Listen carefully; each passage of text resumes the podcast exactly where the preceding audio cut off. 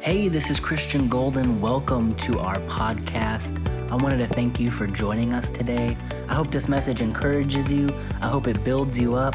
Enjoy the message. So, this morning, I want to jump right in. Um, so, turn in your Bibles to Ephesians 5 15 through 21. And I know I, I posted that I was going to be talking about marriage, but I knew. Uh, I realized two days ago that not everybody's going to be in here. And the, the message God gave me, I think, is important for everybody because I know we got the auction going on. So I postponed that. So what you're going to see is another copy of what I've been posting, okay? So don't judge me. I, I got it together.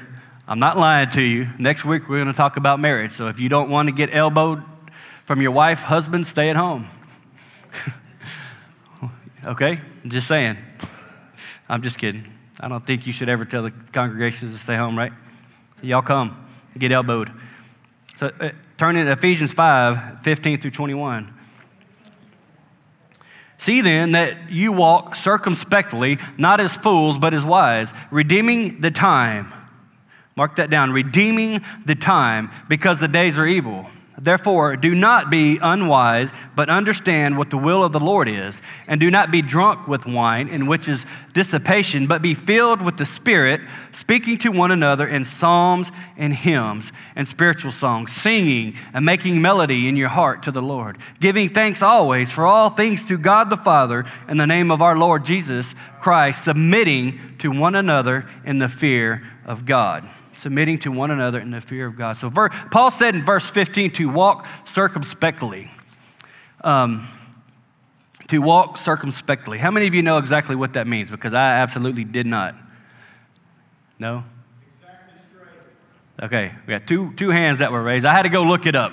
And that's why it's important to slow down. That's why it's important to dissect the word a little bit and let it permeate in your soul just a little bit and meditate on some things pray over some things. God will reveal some things to you if, you, if you're really searching for it.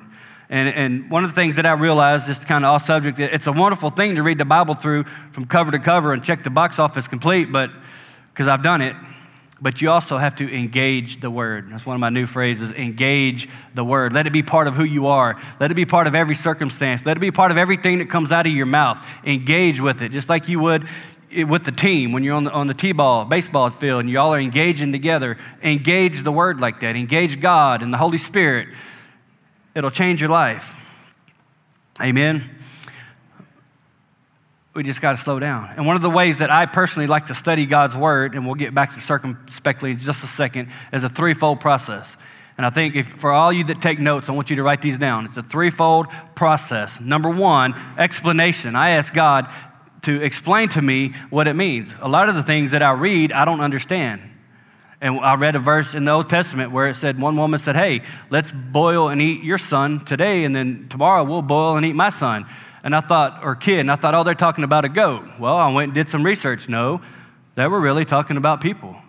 And they were participating in some of the things they shouldn't have been participating of that time. And I thought, wow, and it, it helps to go and ask God to explain some things to you. Number two, application. I ask God, how does this apply to me?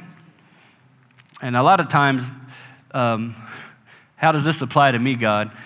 They just the list can go on and on. I don't even want to get into it because I'm so far from where I need to be. and number three, illustration. Give me an example, Lord, in your word and in my life, how this ties together. And these are simple gospel study habits that we should all have them. Amen. That's explanation, application, and illustration. Now, back to what I was saying. The word circumspectly, it means to be cautious. It carries this idea that um, a slight hesitation. It's like when you're running through the woods and you see a bunch of leaves over a path. From all, if any of y'all were like me and y'all watched A Team, you know if there was a bunch of leaves on the pathway, then there was a hole underneath it, right? So when you're running through the woods, you kind of proceed with hesitation, slight hesitation. You kind of scope out your surroundings before you move forward, and, you, look, and it means you're looking ahead. That's what circumspectly means. It means to be prudently watchful. Prudently watchful. Always watching your step. Always careful who you're talking to because you never know who's listening.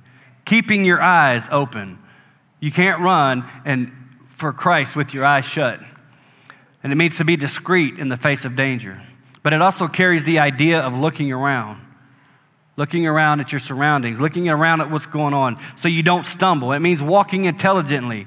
That word carries a lot of stuff with it. I didn't realize it until I looked it up. Maybe we should take some time and look it up. It means walking intelligently and not in ignorance. How many of us walk ignorantly sometimes? I do. I do. When I don't get my way sometimes, I want to take my toys and go home. Anybody else do that? Yeah, I do. Or if I'm not catching all the fish I think I should catch, I want to go get a new fishing pole and just go home, throw my old one in the trash. No, no fishers in here. I know there's one right there. you ever thrown your fishing poles out, Chad? no. Um, so how foolish? How foolish is that? The blind leading the blind. If you don't know where you're going, that's where you're going to end up. Y'all remember somebody that used to be here saying that? If you don't know where you're going, that's where you're going to end up. Um, can you hear what I'm saying? Am I making sense? How, how foolish would it be to stumble along through life and never seek to know the will of God? How foolish would that be? How sad it will be on that great and wonderful day when we're standing before Jesus, only to hear him say, Depart from me, I never knew you.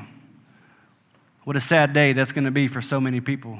2 Timothy 3 1 through 5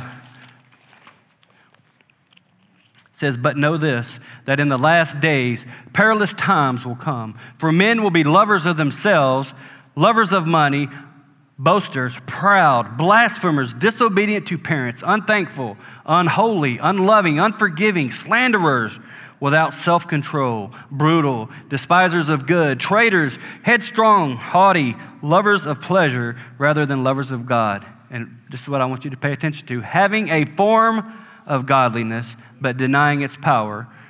And from such people, turn away. You could also say, from such people, do not be yoked together with. Amen. A form of godliness. We kind of know what, what the Bible says because we go sit at church and we hear what the pastor's saying. How many of y'all go home and take what I'm saying and look it up? You should. I'm not judging you. I'm just saying you should. I used to sit on the front row. I still do, my same spot. And every message that Paul preached, I was typing notes. And I would go home and I would look it up and I would study it because I want to know that what my shepherd's teaching me is right in, in line with the Word of God. Just because I say something does, doesn't mean I'm right. And so the, the, I got him on one, one time. I got him. I got him. And I'm telling you, and I was so excited. I mean, if you know Paul, he doesn't make mistakes like that. And I was so excited. I finally, he's quoting the wrong scripture and I'm going to get him. And so I said, Paul, you keep saying that Revelations 3:21 says, "Behold, I stand at the door and knock." That's not it, Pastor. That's not it. It's Revelations 3:20. And he said, "Well, thanks, bud." And I thought we were going to have this divine, "Oh, you're so smart, Tim. Thank you." No, it was like, "Okay, thank you." I, I think it actually might have made him a little mad, but I did it privately, just you know. I didn't blast him on Facebook. Amen. Anyways, just having fun this morning. Uh, we kind of know what God wants. We kind of know who Jesus is because people talk about it. But do you have that relationship with Him? And I say it all the time one of the greatest journeys we're ever going to take as Christians, as men and women in Christ, is from our, our mind to our heart. Because a lot of times we think we know what we're talking about, but when God gets a hold of your heart and He starts changing things and molding things and moving things, then you realize that you do have a relationship with Christ. And, so, and we deny the true power of Jesus. And that's why I woke up this morning saying there was power in the name of Jesus. And sometimes when we go through things, we don't even know what to pray about. We don't even know how to pray on certain situations because some of it sounds selfish. And I just say there's power in your name. So all I'm going to do is just scream out Jesus. So I was just saying, Jesus, Jesus, there's power in your blood. There's power in your blood. And back to what I was saying. Instead of walking accurately, which is equivalent to circumspectly, we miss the mark. Have you ever missed the mark? Hmm. I've missed the mark. Which mark are we missing? I guess would be the question. Which mark are we missing as Christians?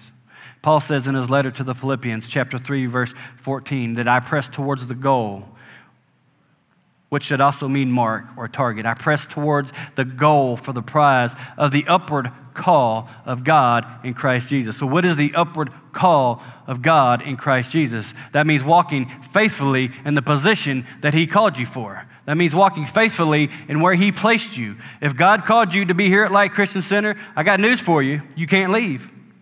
You cannot leave. If you're not supposed to be here, I got news for you. You can't stay. Amen? You may not agree with that, but I'm telling you, that's godly principles.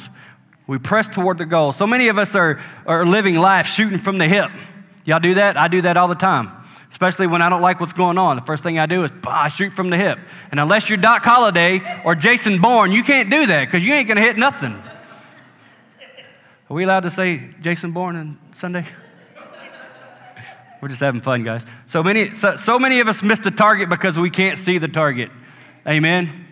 Does that make sense? Because we're blinded by selfish ambitions. We're blinded by selfish ambitions, our needs before, for, before Christ's needs. Sometimes I put my needs that I want, my position, my desire, my title, my job, everything I put that I want before I put Christ. We're blinded because we're bitter. We get blinded because we're angry. We get blinded because we're focused on the problem and not the problem solver. And there are some, everybody has problems in here. But what are you focused on? What are you fix your, fixing your eyes on? And th- these come with them, they, they bring spirits with them, these problems. And they'll cause you to miss the target every single time. And so many of us miss the target because we don't even know what the target is. How many of you know exactly what you're aiming for as a Christian? If somebody came and said, Hey, what, what is your goal as a Christian? What target are you shooting for? What would you tell them? I had to ask myself that. Why am I doing what I'm doing? And it's a simple gospel to know Him and make Him known. There's many ways to do it. You don't have to know the Bible front to back, it would, it would help. But the goal, the things that we fight for, the things that we're pressing for, ultimately, at the end of the day, is the eternal life with Christ. And since we're all Christians and we've already attained that as believers, we're already saved. We know we're going to heaven. Our next position in our, in our walk with Christ is how can I further advance your kingdom, God, and bring as many people as I can with me? Charles Spurgeon said, If people are determined to go to hell, let them go to hell over our pleading, begging bodies, begging them to get their lives right with Christ. We think that we miss the target because we don't know what the target is. We think position is a target. We spend all our time chasing the next position and forget to serve where we're at. I want you to pay attention. God is not going to move you into a new position in your walk with Him until somebody comes along that could fill the void that's there when you're gone. Does that make sense? When David was anointed king, somebody went and took care of his sheep while he went to become king. God's not going to move you just to move you. So if you want to if you want to get a level up in your walk, if you want to level up in your position at church, you should be training somebody to take your place. Amen. We think uh, we also think title is a target. You can get people to call you whatever you want, but if the commitment don't follow the title, then all you have is a title that ain't worth the paper it's printed on. Title is not a goal. As a Christian, title is not a goal. We think that being the boss is the target. The only two positions that we should be focused on as Christians is our hands extended, lifting others up, and on our knees, praying for the ones we're pulling up. That's the only position and title we should be worried about. The only title we should care about is the one called servant. Mark 9:35, Jesus said to the 12 disciples, if anyone desires to be first, he shall be last of all and servant of all. Servant of all. How many of you are good servants? How many of you will, will see a piece of trash in the hallway and pick it up and throw it away, or leave the trash and go find Benny to pick it up? I mean, it's happened. It happens. We do that. We're all servants. There's nothing wrong with picking up trash. There's nothing wrong with picking up trash. Ain't that right, Benny? You're the greatest of all of us in here today because of your servant, your heart. You truly are a servant for the Lord. The only boss we should be concerned about is the Holy Spirit. Because let me tell you something, church. If you're working at lifting others up, edifying them, if you're working at being a servant, you won't ever miss the mark. You won't ever miss the target because you're focused on what you're supposed to be focusing on. It's okay to reevaluate your life while you're serving the Lord. It's okay to question your motives. It's okay to say, Lord, you know, I think I should be doing this. I think I should change this.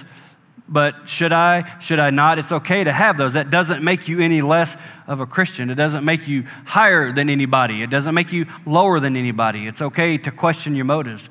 David wrote in Psalms 139, 22, 3 through 24 Search me, O God, and know my heart. Try me and know my anxieties, and see if there be any wicked way in me, and lead me in the way everlasting.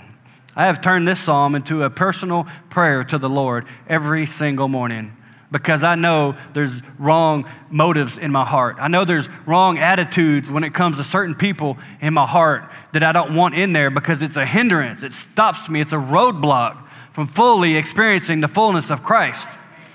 And I don't want it in me, and I want you to purge it out of me, God. Take it away. Put it on somebody else in the church. No, I'm just kidding. Take it away from me, Lord. I pray this every single morning. I would rather God search me and correct me privately than to be exposed about it publicly. And that's the attitude that we should have with God when we're asking Him to search us, but that's also the approach we should have when we approach somebody else who's caught up in something. Praise publicly, correct privately. Paul Golden taught me that, and so did my dad, Charlie Goodson. Sometimes we miss the road that God sends us down. Amen. Because we're not paying attention. And I'm one of them guys, when I'm talking and I'm driving, I will pass the road up every time. I want y'all to know that I'm so committed and so loyal to your phone call that I'm focused on what y'all are saying and I miss the road. Amen. I can't talk and drive at the same time because I focus so much on the conversation that I miss the road I'm supposed to turn on. But I'm also the guy who has to turn the radio down to see better. Anybody do that? Turn it down, I can't see. You millennials will never understand that, ever. I've got my mom smacked me upside the head one day because I had the radio so loud, and it was all because she couldn't see. And I was just with my lip quivering, thinking, How does this make you see better, mama? but it only took once. I didn't touch the radio anymore. Amen. Don't we get focused on the wrong thing sometimes? And we end up suffering on some detour that was never meant for us to be on just because we're not focused on God, just because we're not taking the route that He wants us to take. God wants us to be wise, He wants us to understand His will for our lives. Amen. Verse 16 redeeming the time because the days are evil. Redeeming the time because the days are evil. And this one I spent a lot of time on in study. Um, I didn't write a lot of notes, but I just really tried to hone in what does redeeming the time mean. Um, don't waste your time. Don't waste your energy. Don't waste your money. And do not waste your talent that God has given you. I used to blaspheme the Holy Spirit when I was a teenager because I had this ability, and I'm going to say, I'm going to, I'm going to be vulnerable here for a minute. I had this ability that I could walk into any store in the mall and leave with, y'all remember Girbaud pants or the silver tabs? And I could leave with bags full of clothes that I didn't pay for. So I was stealing them. And I, and I used to tell people that God gave me that gift. And I'm going to tell you, it wasn't God that gave it to me, but I never met anybody who was better. I never got caught, by the way. Now, I'm not bragging, I'm just saying. Don't waste your talents.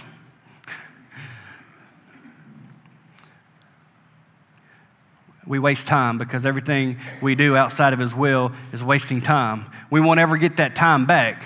It's gone forever. And then we're left with this, this sinking feeling that I shoulda, I woulda, I coulda. When God calls you to move and to pray for somebody, do it. It's one thing I love about y'all. When I call and say, hey, can you pray for me? It's instant. I don't get this praying that we get on Facebook, which I don't, I'll question if people really pray or if it's just a, now it's just part of the norm. You know what I'm saying? Praying, and okay, you know, people know that I'm, I'm, I'm paying attention, but are we really praying? When people talk, when I say I need prayer, I want it now. When you call me and say, please pray for me, let's pray now. Now is the time. Don't wait till tomorrow. Tomorrow might be too late. Don't waste it. Don't waste it. But we waste time because everything we do outside of His will is wasting time. It's gone forever. And then we're left with that whole bad attitude. Uh, you know, I wish I would have done that. We also waste our money. And this is where it's hit me before because often it hits you in the pocketbook when you're outside of God's will, doing your own thing, doesn't it? So I was driving, okay? I'm not saying I'm outside of God's will, but I was speeding, okay? There's a speed limit for a reason. I was breaking the law yesterday. I was speeding. I was doing 82 and a 65. And I'm, well, you know that Suburban I got sometimes has a mind of its own. I can't help it. It just takes off, you know?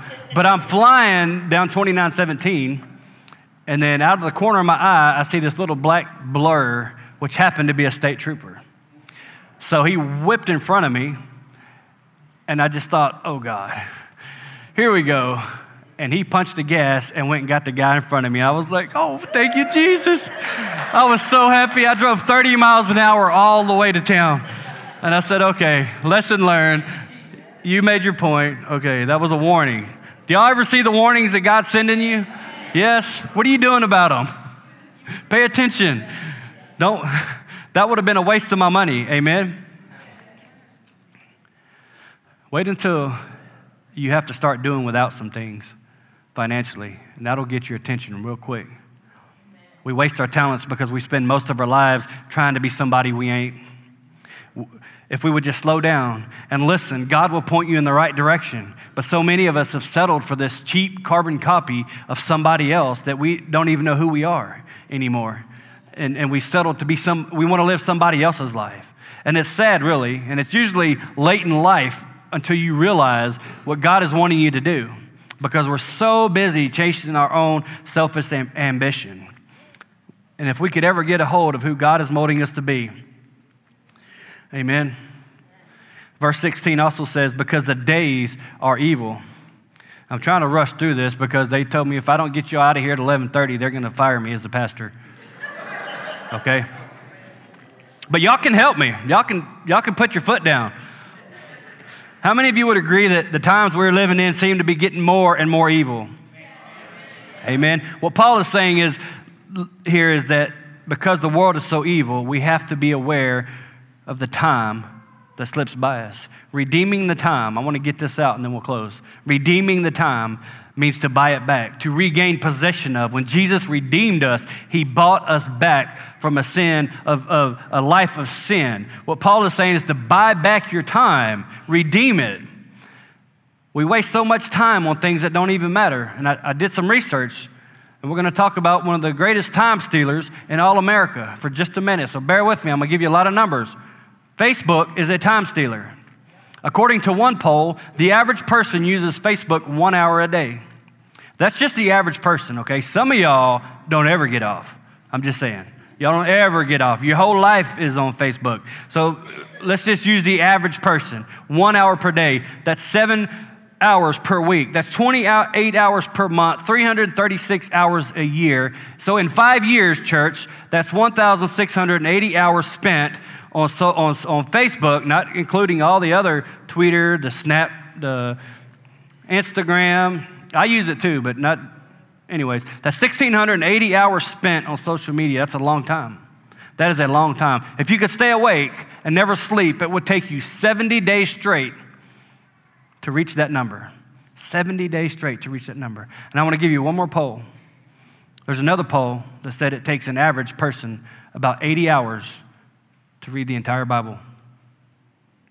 That means you could read the Bible in 1,680 hours, give or take. You could read the Bible four times in one year. In a five year time span, you could read the Bible 20 times. Think about that. Think about how much better your life would be from reading the Bible 20 times, cover to cover. I've done it about six. I should have done it more. Now let's put these two polls together. Can we do that? Let's put them on a set of scales. If we weigh out the amount of time it takes that we're spending on Facebook and that it takes to do the Bible, they're equal. Amen. The scales are balanced in the physical world. But if we weigh out the spiritual growth of both of these, Facebook on one side, the Bible on the other, the scales tip. Y'all follow me? You get my point? In the same amount of time it takes you to become up to date on who's at the gym, who's eating another salad, who's going on vacation, those are fun things. I post a lot of stuff so my dad in uh, Virginia can see my kids because he's only seen them once in his whole life. And so I post stuff and then I get off. So if I don't hit like on any of your posts, don't think I'm boycotting you. I just don't spend time on it. I say what I got to say and I hop off. Amen. But it's the same amount of time it takes you to become up to date on who's doing what. You could be working towards becoming one of the most powerful Christians and soul winners for the kingdom of God. Priorities. Facebook is a time stealer. Don't spend all your time doing it. Getting fed by the world. Take some time and get fed with the word. Amen. Hey, this is Christian Golden. I wanted to thank you so much for joining us today and listening to our podcast. I hope you enjoyed it. If you did, I'd like to ask you to do a couple things for us. The first is to subscribe to our podcast so you can stay up to date with everything going on here at LCC. Also, you can help us reach others around the world by investing today at lightchristiancenter.com slash give. Thank you so much for joining us. God bless you and have a great day.